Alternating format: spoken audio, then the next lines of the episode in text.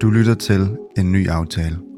En podcast om transformationen fra løse aftaler til kryptografiske garantier. The just trust us tough luck era of a thousand something years is now going to come to an end. Så er vi live. Velkommen til. Det her, det er En Ny Aftale. Det er en podcast omkring krypto.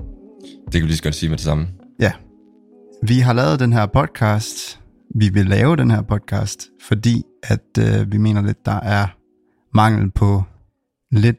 Øh, Det er ikke fordi, der mangler en simpel forklaring på, hvad er blockchain eller bitcoin. nej, Men der mangler lidt, der mangler lidt snak om den reelle værdi, det har for verden. ja. Øh, allerede nu, men, men, men mere på længere sigt. Og kvæg vores navn, en ny aftale. Ja, og hvad er det lige præcis, vi mener med en ny aftale? Fordi en ny aftale, det, det lægger op til, at der er en gammel aftale. Jamen, vi er jo, øh, vi er jo sociale dyr. Vi laver aftaler med hinanden. Og øh, gennem historien er vi ligesom blevet mere og mere sofistikeret i vores måde at ja, lave aftaler, lave forretning, holde mm. hinanden op mod det, vi lover hinanden. Ja. Men ja vi, vi snakker lidt, altså aftale, vi mener lidt sådan kontrakter. alt er jo en kontrakt. Altså, hvis, hvis, jeg, hvis du siger, at du går ned i supermarkedet om lidt, og siger, at du kommer tilbage med en mælk, så er der jo en social kontrakt, hvor jeg ligesom forventer, at der kommer en mælk tilbage. Ja, Og altså en ting er, at mange af vores såkaldte kontrakter i dag, de er jo sociale, og de øh, er ikke skrevet ned, og de, de bygger på den her spilteoretiske, eller transaction cost economics, øh, ter- termagtige måde at sige det på, at, at det er repeated games. Og du ved, hvis i det her spil, det kan godt være, lad os sige isoleret set, du skal ned og hente en mælk ja, så kan det godt være, at hvis vi bare så på det isolerede spil, så ville det være bedre for dig at komme tilbage uden mælk, fordi så vil du spare de penge. Men livet er jo ligesom en serie af spil, og hvis du kommer tilbage uden mælk, så dit reputation, det er jo øh, lige pludselig ødelagt i, min, øh, i mit hoved, og så er det lige pludselig en større omkostning for dig, end det var at spare på mælken, ja. Ja. hvis du jeg mener. Så mange af vores, meget af det, der ligesom governor vores sociale interaktioner, er det her med, at jamen, vi skal jo ses igen, vi skal lave forretning igen, vi skal lave aftaler igen. ja, Så du er nødt til at, at vogte dit omdømme. ja, Og det er selvfølgelig, det er selvfølgelig en, en, en fin øh, dynamik, og det fungerer rigtig godt. ja, Øh, vi, vi kan ikke bruge den altid. Vi kan ikke, hvis, vi, hvis, du skal, hvis du skal ud og lave forretning med en ny partner, så kan man sige, det er ikke sikkert, der bliver mulighed for så mange repeated games. Du kan jo bare ligesom finde andre mennesker i fremtiden at lave aftaler med. ja, Så det er her, vi skriver det ned. Vi laver en kontrakt. yes, ja, Ja. Og dem er der mange af i verden. Og der er det jo ligesom, at vi snakker om den gamle aftale her, hvor vi snakker om, at du skriver ned, eller vi skriver ned samlet, hvad er det, du har tænkt dig at gøre, og hvad jeg har tænkt mig at gøre. Og det er jo ikke, hvad skal man sige, rigtig en bindende aftale. Altså det er jo bare det, vi siger, vi har tænkt os at gøre. Og bagefter det, så har du ligesom et valg. Jamen, har du tænkt dig at overholde det, eller har du ikke tænkt dig at overholde det? Og det er jo altid en cost-benefit-analyse. En form for aftale, der siger, jamen stol på mig, jeg skal, lover, jeg skal nok gøre det. Og så er der selvfølgelig, der er selvfølgelig den her med, jamen, hvis du ikke gør det, du, du har tænkt dig, siger, du har tænkt dig at gøre, så har vi den her mm, form for enforcement, der hedder det juridiske system. Vi ja. har court of law, vi, vi kan gå efter hinanden der. Ja, men, men ja, og det er også noget, vi skal meget mere ind på de ting der med, hvordan, hvordan fungerer den gamle aftale. Det her, du siger med, at, at det handler om tillid, og det handler om at, at stole på brands, og stole på øh, stort, flot logo, og den slags ting. Du har jo sikkert en bankkonto, Ja, og øh, hvis det er en almindelig stor dansk bank, så har de nogle rigtig flotte bygninger. De har et flot logo. Det logo har de brugt rigtig mange penge på at, at prøve at overbevise dig om, at det logo, det kan man stole på. ja. Men det er bare et logo, og ja. det er bare en bygning. Men i forhold til den nye aftale, der er vi så ligesom inde og sige, okay, vi har, vi har fået et alternativ til det her. Ja. Og hvad er det, hvad er det her alternativ? Jamen, det er egentlig et alternativ, der bygger på matematik, fysik. Ja. Altså øh, lovene, lovene inden for fysik, helt, helt grundlæggende. Hvor vi så længe vi kan stole på matematikken, så kan vi stole på, at det vi har, siger, vi har tænkt os at gøre, det kommer til at ske. Ja. Og det er jo det her med, øh, nu kan man sige, inden, inden vi går for dybt ned i det, jeg tror ikke, vi laver en, en grundlæggende forklaring af blockchain og bitcoin og så videre i det her afsnit, men det tænker vi at gøre i afsnit 2, en form for crypto one-on-one, som vi kan referere tilbage til, eller som ser, lytterne kan starte ved. Ja, altså det er meget nemt at gå ind og finde en podcast, der snakker om, hvad er blockchain, og hvad er de her et eller andet sted basic ting, selvom det er ting, der kan være svære at forstå. Men vi vil gerne prøve ligesom at udvide lidt, enten at gøre det nemmere at forstå de her basic ting, men også udvide de her lidt ekstra kompleksiteter, der kommer ud af det, man så kan bruge blockchain til, og gøre det forståeligt, og gøre det sådan. Ja. Ja. Jeg tror, den gennemsnitlige, lad os sige, investor i krypto, er nok to år bagud på, hvad der egentlig er, sker lige nu. Ja, Så det vil vi forsøge at gøre folk mere up to date på. ja, Altså man kan jo sige, uden at gå for meget dybt ind i, hvad er, hvad er blockchain, hvad er krypto, så kan man jo bare ganske, ganske grundlæggende forestille sig en verden, hvor de aftaler, man laver, de bliver holdt. Der er ikke, der er ikke noget andet valg, end at holde den aftale, man lover. ja, Det kan være lidt svært at grasp sådan i, jer, i, i hovedet, sådan lige umiddelbart, men forestil dig, du ved helt basalt, at du har en butik, du skal sende mig en vare, jeg skal betale dig. ja, Lad os sige, at vi bare handlet øh, privat brugt. Hvis du sender varen, så får du pengene. ja, Hvis du ikke sender varerne, så får du ikke pengene. Hvis du sender pengene, så har du også fået varen. ja, Og der er ingen mulighed at komme udenom den aftale. Når du først har lavet den aftale, så er det Ja. sådan, der. det er skrevet i en selvudløsende smart contract. Ja, Det er så det, vi med tiden gerne vil hen til i hvert fald. Sådan en, at det er det smart contract, som blockchain og alle de her ting, de bygger på. ja. At de skal kunne blive selvudløsende. Og ja, det, og det er den nye aftale, den her sikkerhed, Mm. der ligger i det. Du skal bare stole på matematikken bag. Og jeg tror, der hvor en, et sted, hvor folk er meget bagud, det er, folk tænker, ja okay, de har smart contracts, men de er jo ikke særlig smart, de kan jo ikke en skid. Øh, logikken, man kan lave, der er meget, meget, meget simpel, og de kan ikke forstå særlig meget. Ja, Men det er også der, hvor folk er bagud på de udviklinger, der sker, ja, og ikke tænker helt scenariet helt ud, hvad det en, hvad, hvad mulighederne er. For så længe de her blockchains, vi har en computer, der kører noget kode, og det gør den 100% uden problemer. Det problem er løst. Men hvordan får vi, hvordan får vi de variabler i vores aftaler ind i, de her, ind i det her kode? Og det er der sket rigtig mange udviklinger indenfor. Men det ved jeg ikke, om det, det kommer senere. ja det, det er også øh, det her afsnit, det første afsnit her, der vil vi i hvert fald lige med det, vi har sagt nu, lige forklare, hvad, hvorfor har vi valgt det her navn, hvad er det, hvad er det, vi vil fokusere på. Og ellers så, i det her afsnit, så vil vi meget gerne tale om faktisk, hvad det gør, at der er behov for den nye aftale. Mm. Hvorfor der er behov for en ny aftale. Og det er de problemer, der er ved den gamle aftale. Så derfor så skal vi tale om det her med tillid. Og ja, vi har jo allerede nævnt lidt øh, af det. Jamen altså, vi sagde jo også i vores, vores introduktion fra paper promises til kryptografiske garantier, og der er mange af de ting, vi er absolut afhængige af i vores liv lige nu, som lige pludselig, selv i dag, øh, giver enormt usikkerhed. Vi, vi kan tænke i forhold til inflation. Øh, vi gemmer vores penge i en fiat valuta, som de siger, bare stol på os, vi har styr på den, øh, og så oplever vi høj inflation. Nogle lande oplever hyperinflation og oplever, at alt det, de ejede, det lige pludselig ingenting er værd. Man kan også gå ned i sådan helt små eksempler som Robinhood og Wall Street Bets og, og GameStop, hvor Robinhood gik ind og, og stoppede trading af en aktie, som en gruppe af private investorer ligesom havde set en mulighed for at lave et short squeeze på. Ja. Og så var der ligesom en, en Robinhood, som man ellers troede, man kunne stole på, der går ind og, og, og tager en handling, som er direkte imod deres strategi. Ja. Altså et eksempel er jo også finanskrisen øh, i 2008. Ja. Det var jo en situation, hvor lån blev givet meget, øh, hvad skal man sige, uden egentlig sikkerhed og en, uden egentlig kreditvurdering, og hvor de dårlige lån blev samlet i nogle finansielle produkter, som der blev videre bettet på i derivatmarkeder, og som ikke var ordentligt reguleret eller overset af myndighederne. Så der var, øh, der var foul play på alle alle led. Ja. Og der var ingen gennemsigtighed. Og i sidste ende, så øh, var det jo, at mange af de her dårlige lån, de begyndte at default.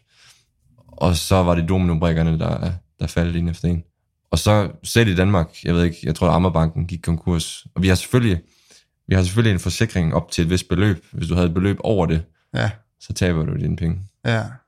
Ja, så det, det er ligesom den aftale, man har med banken, det er, jamen de har, men det er jo også det, banken siger, de har dine penge, men de behøver faktisk ikke at have dine penge i banken. Jamen, det er ikke bare et spørgsmål, om de, De ikke kan- behøver, men de de, har låne. faktisk ikke. Der, altså, Nej. banksystemet er baseret på det her fractional reserve uh, lending, hvor den, den fraktion, de egentlig behøver at have, er så lille, at Men er den ikke næsten 0 nu? jo, og det har jo været medvirkende til en enorm vækst, fordi, altså, forestil dig, at du putter 100 kroner i banken, og banken låner de 90 ud, og den person går ud og laver et eller andet, og de 90 øh, kroner ender i en bank igen, Ja. og så bliver øh, 81 øh, kroner lånt ud. Så på den måde bliver dine 100 kroner til rigtig meget økonomisk aktivitet, og det er jo selvfølgelig Ja. enormt meget økonomisk vækst, men uden, uden guldstandarden, så har vi lige pludselig en situation, hvor det egentlig ikke er penge, der bliver flyttet rundt i bankerne på den måde. De er jo bare digitalt, at de kan udløse et lån, og så bliver der skabt penge ud af ingenting. Ja. Og man kan så også ende med den situation, at øh, så kommer du og vil have alle dine penge lige pludselig, og så kan du ikke få dem. Et såkaldt bankrun, Ja, hvor hvis for mange mennesker vil have deres penge, så, så er der ikke nok, og så er det, de er nødt til at lukke ned. ja. Det så vi også i, inde, inde i kryptomarkedet med Celsius. Ja, Det er jo en form for øh, bankrun, hvor det er selvfølgelig en længere, længere snak, det tænker jeg også, vi kommer ind på senere, men hvor, Ja, vi laver hvor de lige lige en- pludselig havde et likviditetsproblem, Ja, og for mange mennesker ville have deres penge, og det er selvfølgelig også på grund af andre ting, de, de havde ligesom haft for høj en risiko i deres allokering af, penge, af brugernes penge. ja, Men så er der en situation, hvor de er nødt til at lukke for withdrawals, og du kan ikke få dine penge. ja. Så er der også blevet printet en masse penge. 2020 under corona. Ja. Øhm, Hvad har det af... Jamen altså, den gamle definition af inflation, det var jo sådan set bare, at pengemængden, den blev øget ved, at man printede penge. Den nutidige definition af inflation, det er jo så altså et, øh, en stigning i Consumer Price Index, altså at, at vores produkter bliver dyrere. Ja, Men det er klart, at penge, pengepressen, der kører, når du, når du lige pludselig har et ud, større udbud af noget, så er det mindre værd per styk ja, det er meget basalt. Og det er jo derfor, at en dollar i 1902 kunne, kunne købe meget mere, end en dollar kan i dag. ja, Og centralbankerne siger jo netop, stol på os, vi targeter 2% inflation, vi skal nok forsøge at holde den der. Men hvad sker der så? De styrer med egen hånd, hvad der skal med i det her Consumer Price Index, og fjerner og tilføjer ting efter for godt befindende. ja, Vi må bare stole på, at vores penge kun mister 2% værdi om året, og det er jo tydeligt, at det ikke passer. ja. Jeg ved ikke, hvornår man taler om hyperinflation, men det er jo, det er jo ikke uh, som Zimbabwe og Venezuela. Hyperinflation er vi ikke endnu. Hvis det var det, så ville det se rigtig skidt ud. Men øh, Men det er bare, det, det er alle sammen nogle ting, som, det, og det er noget, vi kommer til at snakke om i den her podcast, i forhold til den gamle aftale, at der er rigtig mange ting, som er koblet op på tillid. Vi har et meget civilt samfund. Der er mange ting, der bare spiller. Der er mange ting, hvor vi stoler blindt på mange ting. Og vi ser hints her og der med, at Nå, så kunne jeg ikke lige få mine penge der. Nå, så, jamen, så virkede forsikringen ikke lige alligevel. Jeg kunne ikke lige, nå, okay. Selvom man stolede på, at man vil få de her ting. Man, man stolede på, at det vil fungere. Og det er her, hvor at vi ligesom mener, at den her nye aftale, de kryptografiske garantier, de vil gå ind og, og lave om på det. mm. At uh, det kommer ikke ned til tillid på samme måde mm, i fremtiden.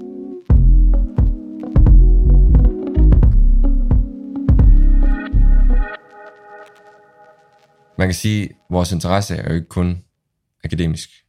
Det er ikke kun en, en hjernestimulerende exercise, at vi sidder og interesserer os i krypto. Det er jo selvfølgelig Nej. også, grund til, at den tiltrækker, det tiltrækker så meget opmærksomhed, er jo fordi, der er penge at tjene. Der er investeringsmulighed.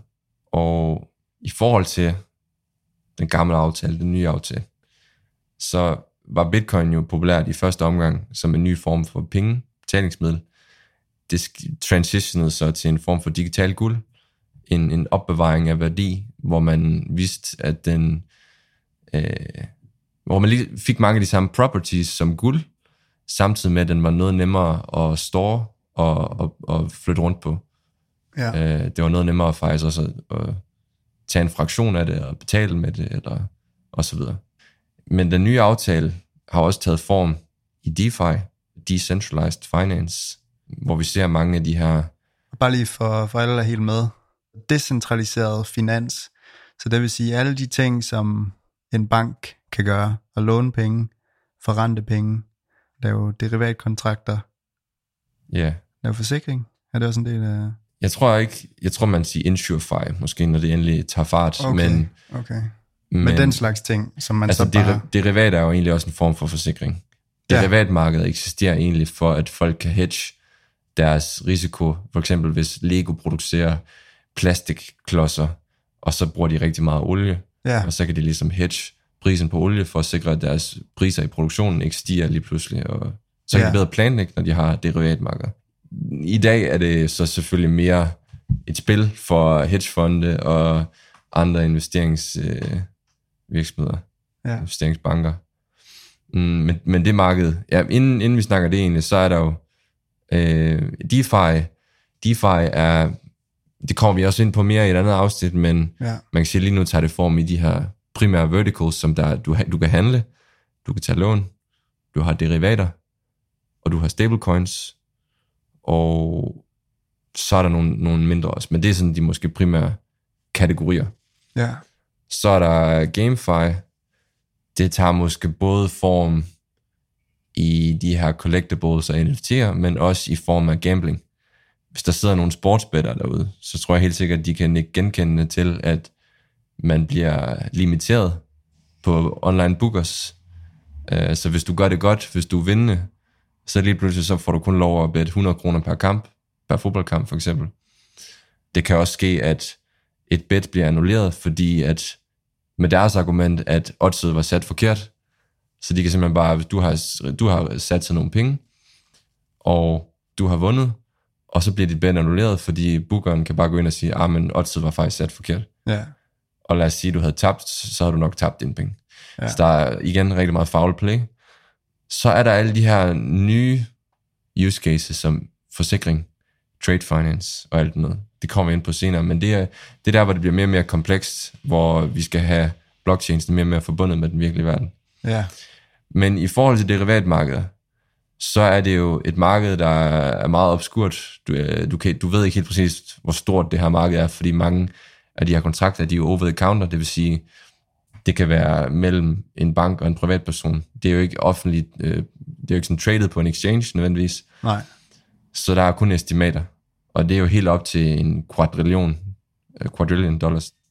Det er jo her, hvor det bliver rigtig store markeder, der lige pludselig er disrupted, og hvor der er helt andre investeringsmuligheder, selv endda, end vi havde under internettets optog. ja. Altså det du mener, det er det der med, at øh, hvis eller når krypto kommer til at kunne, kunne lave de her derivatkontrakter, så kommer der til at være en, et kæmpe marked der. Altså, der, jeg ser ingen grund til, at hele den der quadrillion dollar af derivatkontrakter, de ikke kommer på de her kryptografiske garantier. Nej, Ingen grund. Fordi logikken er så simpel, at det eneste, de har brug for i høj grad, det er et price feed. ja, Og det er ligesom løst. Man kan sige, der er stadigvæk mange hurdles, øh, juridisk og adoption-wise, og ting og sager for at, også privacy og ting og sager, for at vi når derhen. ja. Men jeg synes, det er fuldstændig uundgåeligt, at det kommer til at ske. Også fordi det der med, at alle parter i en derivatkontrakt har faktisk interesse i, at det står med en garanti. Eller i hvert fald ham, der, hvis man har en, øh, hvis man har en landmand, Ja, ja men for eksempel regnfald, der kan vi have en kontrakt, der siger, at hvis der ikke kommer nok regnfald, så skal farmeren have nogle penge. Og dem kalder man for parametric insurances, hvis det er sådan nogle simple nogle, er der så så meget regnfald, så skal han have de penge, og hvis der ikke er, ja, eller så, hvis der er det, så skal han ikke have penge. Og igen, de, kan, de eneste, de skal bruge, det er et, et, et API, altså et feed på, hvor meget regnfald, der har været i hans område. ja, Meget simpelt. gennem en eller anden API, eller, Mm, eller andet fra at være. Præcis. Og det er jo det for eksempel, mange af de farmers, lad os sige, de er i Indien, eller de er i Afrika et eller andet sted, eller i Sydøstasien et eller andet sted. Så typisk så er det juridiske system så ustabilt og usikkert, at der slet ikke er et marked for de her forsikringer. Ja, Fordi de her farmers, de ved godt, de kan ikke stole en skid på, at de der forsikringsselskaber, de egentlig betaler dem. Så det er jo igen en mulighed, hvor du lige pludselig kan gå ind og lave aftaler i et land, hvor der ikke ellers er et juridisk system, der kan enforce ordentligt. Ja. Så har vi bare matematikken. Ja, det er jo vanvittigt. Og det, det er selvfølgelig, det, det, det er farmeren glad for, Mm-hmm. men øh, forsikringsselskabet, de mister jo kunder på det. Så det, det er igen Det er en de der disruption. centraliserede der, Ja. ja. der bliver disrupted. Det er sådan en form for disintermediation-agtig, hvor mellemledende. Der kommer til at være mange engelske termer, skal jeg lige øh, Men det er klar så, på. hvis man begynder at forsøge at oversætte sådan noget, så Ja, men det kommer til ligesom favor promises. Ja. Men i og med, at vi har så store markeder, der potentielt bliver disrupted, det er en ting. Den anden ting er, at modsat internettet, der kunne du ikke, du kunne ikke investere i HTTP. Du kunne ikke investere i IPv4. De teknologier, der ligger bag uh, internettet, der var ikke en token. Ja, Der var ikke et, et asset, du kunne købe, nej, som var direkte korreleret med adoption. Du kunne ikke, du kunne ikke eje en, en part i internettet. Det er en ting. Det tredje er, at hvis du vil investere i de, for eksempel i internettet, i de virksomheder, som så endte med at blive mange penge værd, eller virksomheder i det hele taget, så skal du som privatinvestor regne med, at alle de virksomheder har startet som startup, mest af dem, og der har det kun været, investeringen har kun været tilgængelig for øh, venturekapitalister eller angelinvestorer, og der har været, det har været øh, totalt lukket rum med aftaler, du ikke har kunne komme i nærheden af. Der har været flere rounds, øh, indtil at de til sidst har været store nok til at kunne blive børsnoteret, og selv der har du ikke haft lov til at købe. Øh, så du får først lov at købe, når de institutionelle investorer de har købt øh, aktien, og så kan du få lov at købe deres bags. Ja. Så kan du få lov at få de her øh, 7% om året, ja. eller sådan noget i den stil.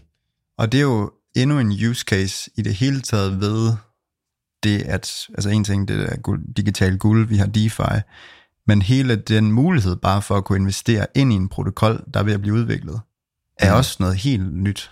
Det er sådan en form for DeFi, kan man også kalde for sådan democratized finance, demokratiseret mm. finans. Ja, For det bliver ja. mere åbent for alle.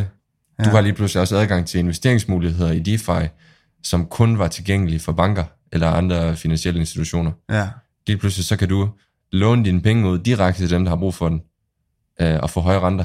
Ja, i stedet for at banken skal sidde med alle de... I stedet for, at du øh, afleverer dine penge til banken, og du får 0,1 Men procent jo- om året, og de så låner banken ud til 8-10 procent. Ja, så Og så- banken tjener på, at, at du har pengene hos dem, og de tjener på, at de låner dem ud. Ja, altså man kan sige, grunden til, at vi ikke får en del af det, det er jo fordi banken, de skal tjene en masse penge for at betale for alle deres, alle deres medarbejdere, og alle deres Alle store bygningerne, bygninger, ja. og, og alt sådan noget. Ja, Så der er en kæmpe mulighed for at tjene penge, og der er også en kæmpe mulighed for at tabe en masse penge. Så, så man kan sige, der er to ting, to facts, og de kan begge to godt være sande på samme tid. Det her er en, en, en disruption af kæmpe markeder, som kommer til at være en transfer of wealth, vi længe har set, og vil gøre rigtig mange mennesker rigtig, rigtig rige. Fact nummer to, det her vil være et marked, der er i lang tid er ureguleret, fyldt med scams, hvor 99% af projekter dør, og rigtig, rigtig mange penge taber, rigtig mange investorer taber deres penge. ja, Begge de facts kan godt være sande på samme tid. ja. Så Og det, det er jo det, vi skal forsøge at navigere lidt. Ja, det, det, det er lige præcis det, vi skal.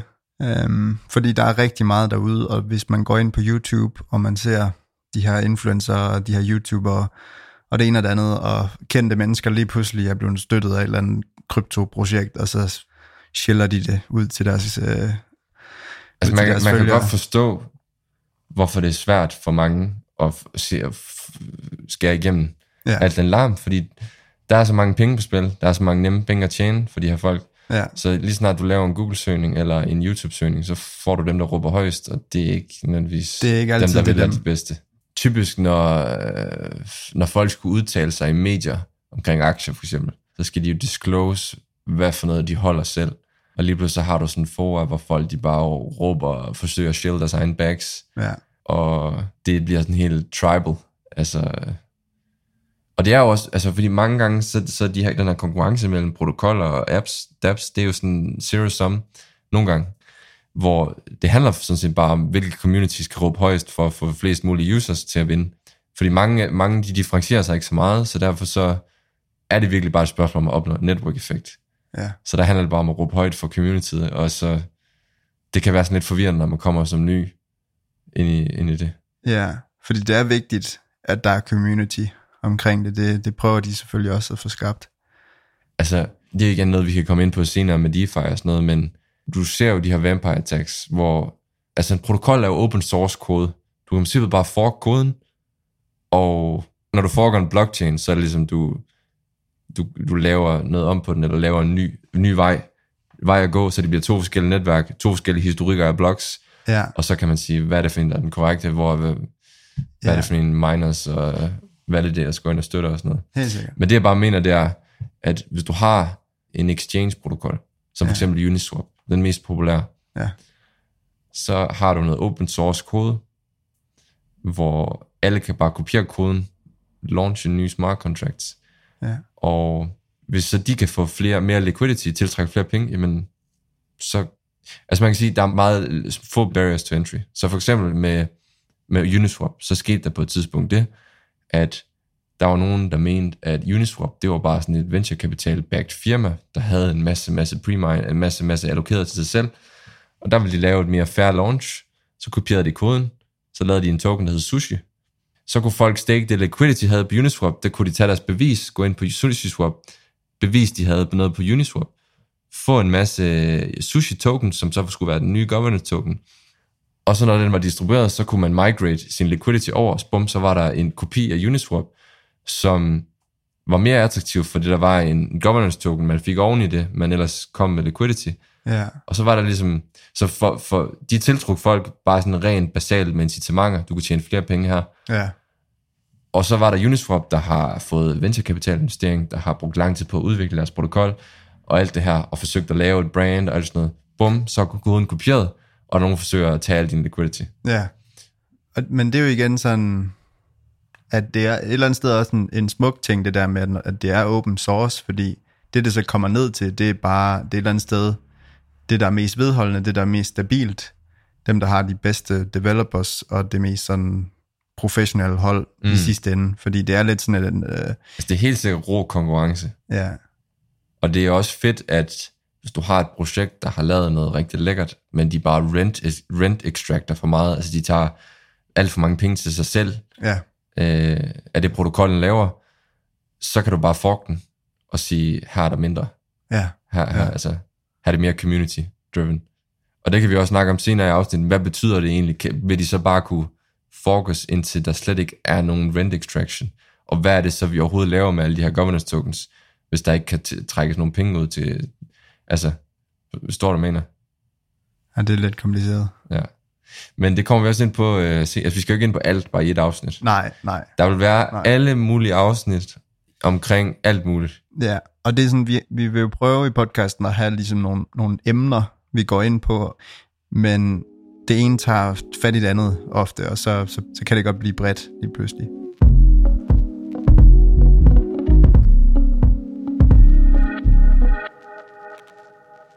Vi skal over i, øh, hvad foregår der i markedet?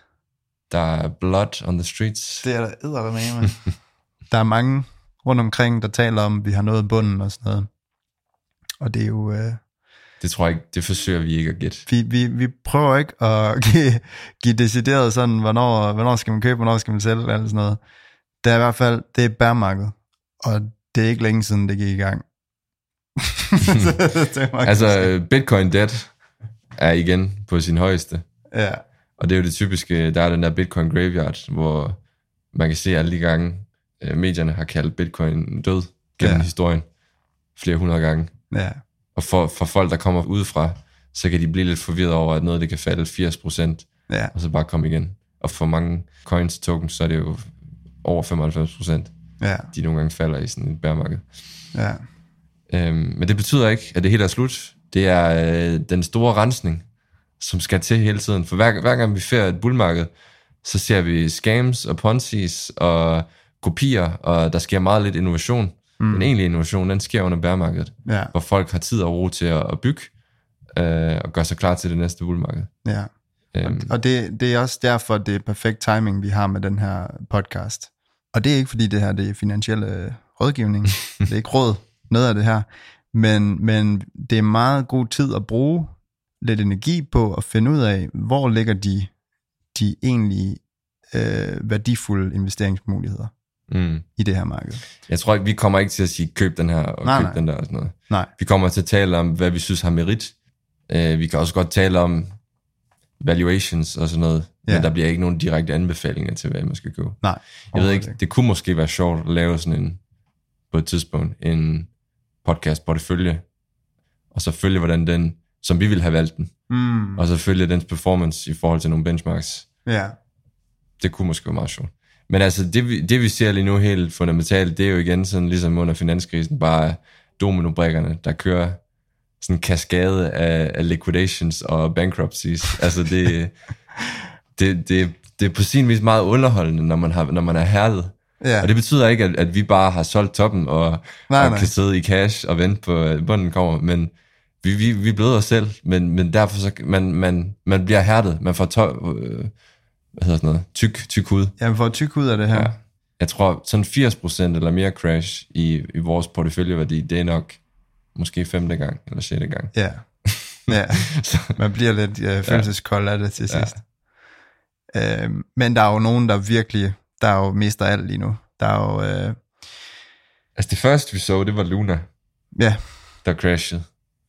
Og det var kommet som en overraskelse for rigtig mange, hvordan så stort et projekt kunne lige pludselig falde til nul på en uge um, Og det skabte en situation, hvor behind the scenes, øh, kryptofondene og de her, hvad skal man, custodians, de lige pludselig begyndte at bløde lidt. ja. Og så, så kom det først egentlig øhm, til syne, da vi begyndte at se Celsius struggle. Og Celsius tabte penge i Luna, men det der nok egentlig var dødstødet for dem, eller ikke dødstødet, men det der var det hårdeste slag for dem, det var, at de havde simpelthen været for risikovillige ja, med folks penge, så, så folk havde, havde kommet med deres Ethereum, og det havde de stikket i, er det Lido, det hedder, staked Ethereum, ja. Ja. som er, Ethereum er ved at merge til øh, Proof of Stake, hvor der var en mulighed, hvor, hvor når du stikker der lige nu, i testnetværket, så er det lukket, indtil merge kommer med mainnet.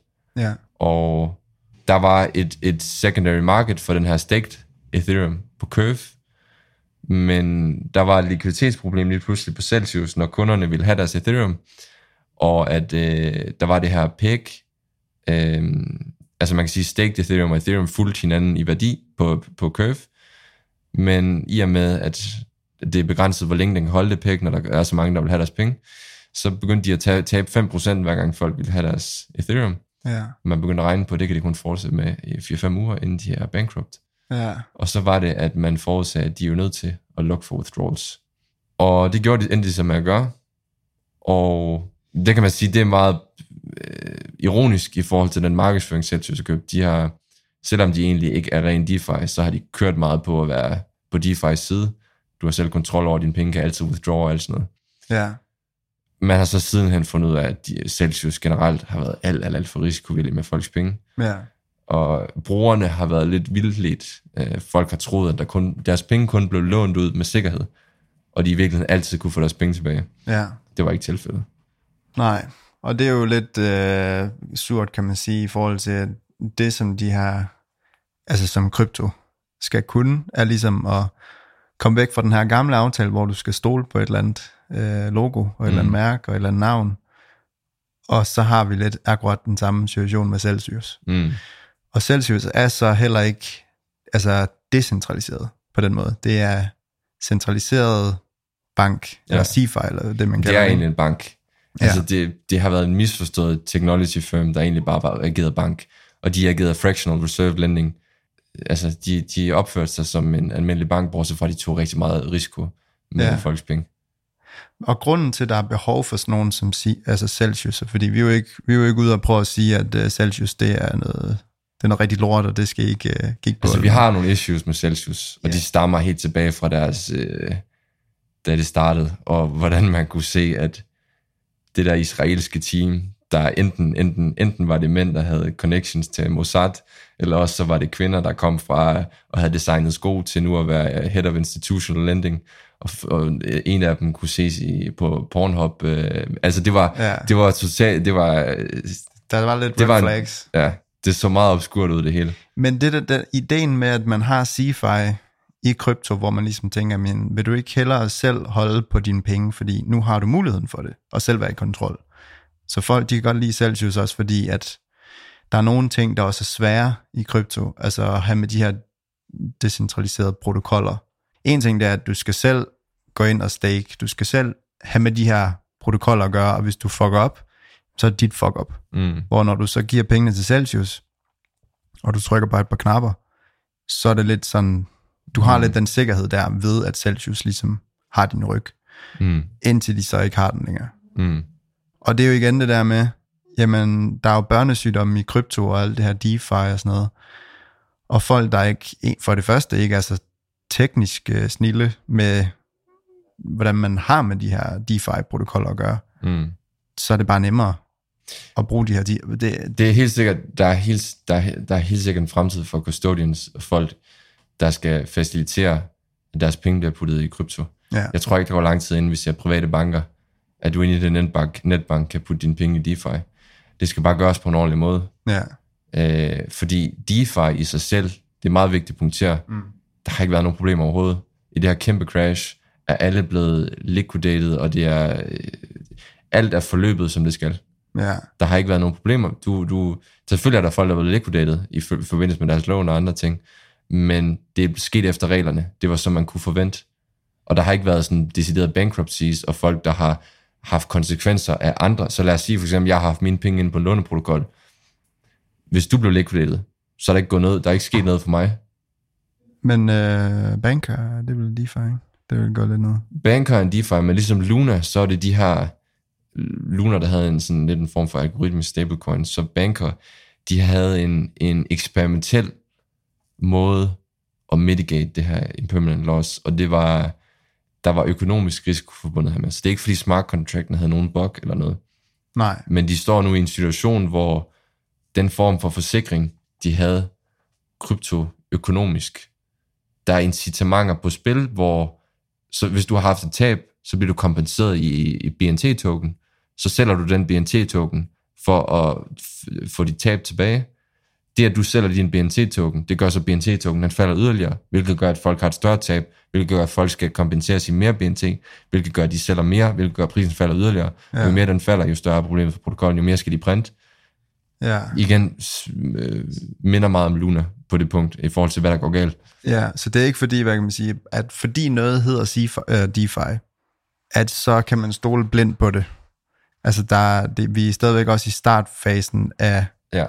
Af, af nogle ting, og der kan være børnesygdomme, men det vi mener med, at, at de her uh, DeFi-ting, de har kunne holde til al den volatilitet, der har været i det her bærmarked, det er, Sådan noget som, som Uniswap og Ja. Aave og Synthetics ja. og sådan nogle ting har kørt upåklageligt. Men den største event næsten her på det seneste, det er jo så Three Arrow Capital med Sushu. ja, Så hvor øh, den største kryptofond, en asiatisk kryptofond, der managede hvad, 18 milliarder dollar, øh, gik konkurs. Og de havde tabt mange penge under Luna.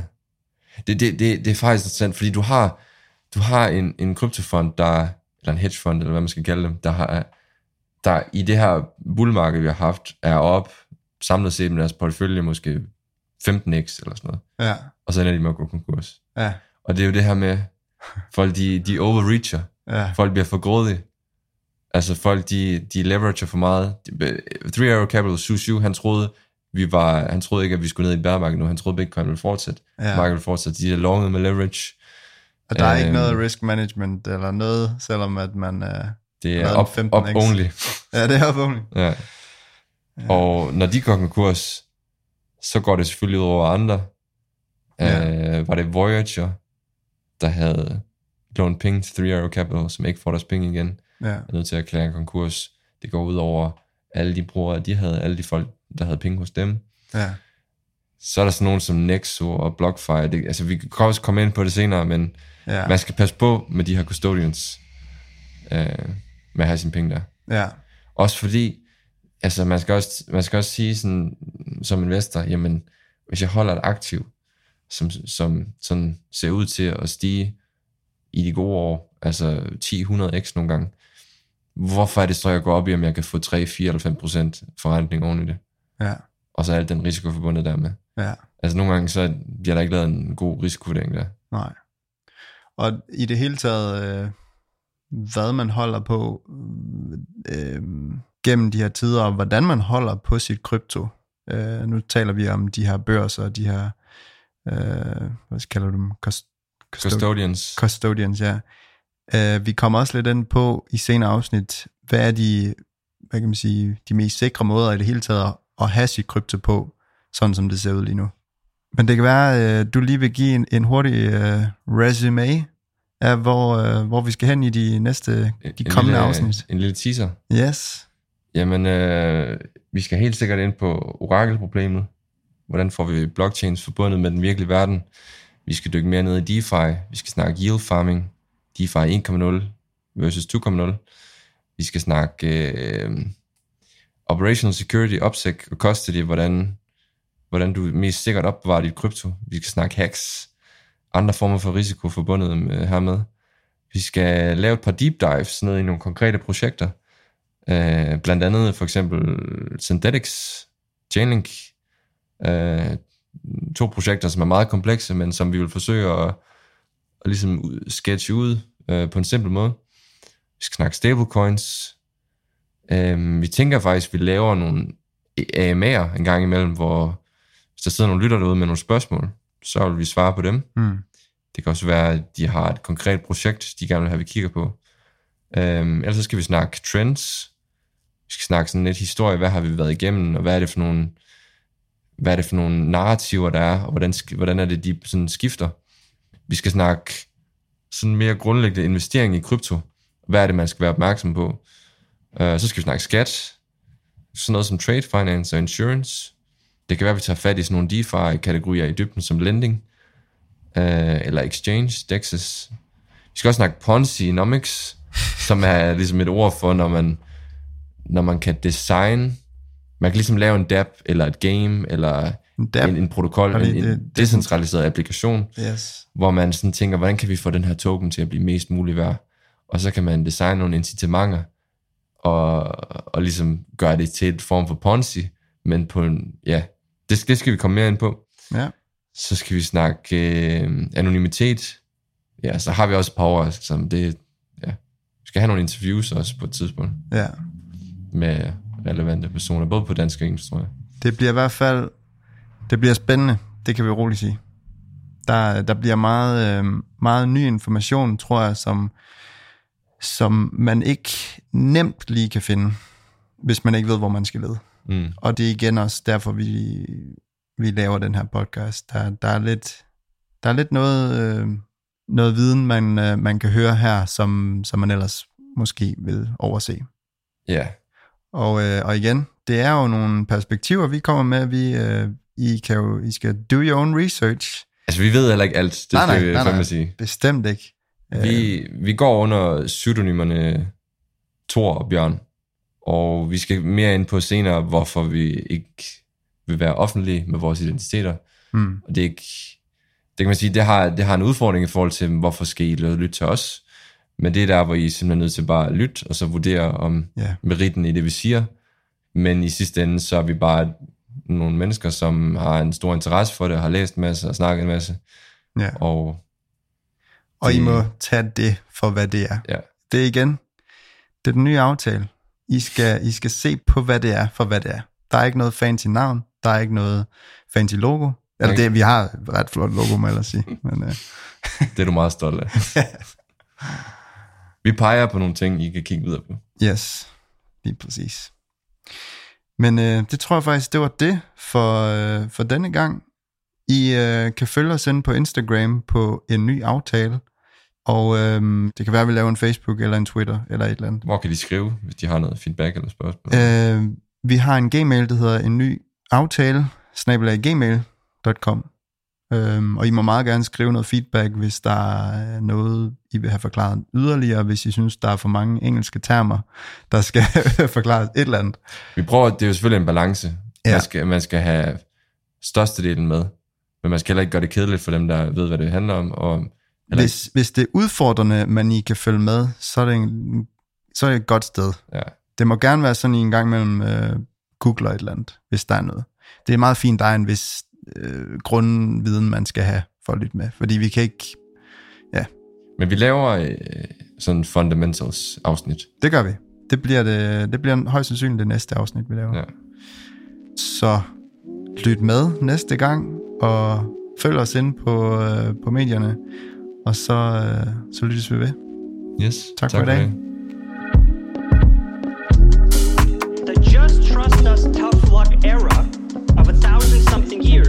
is now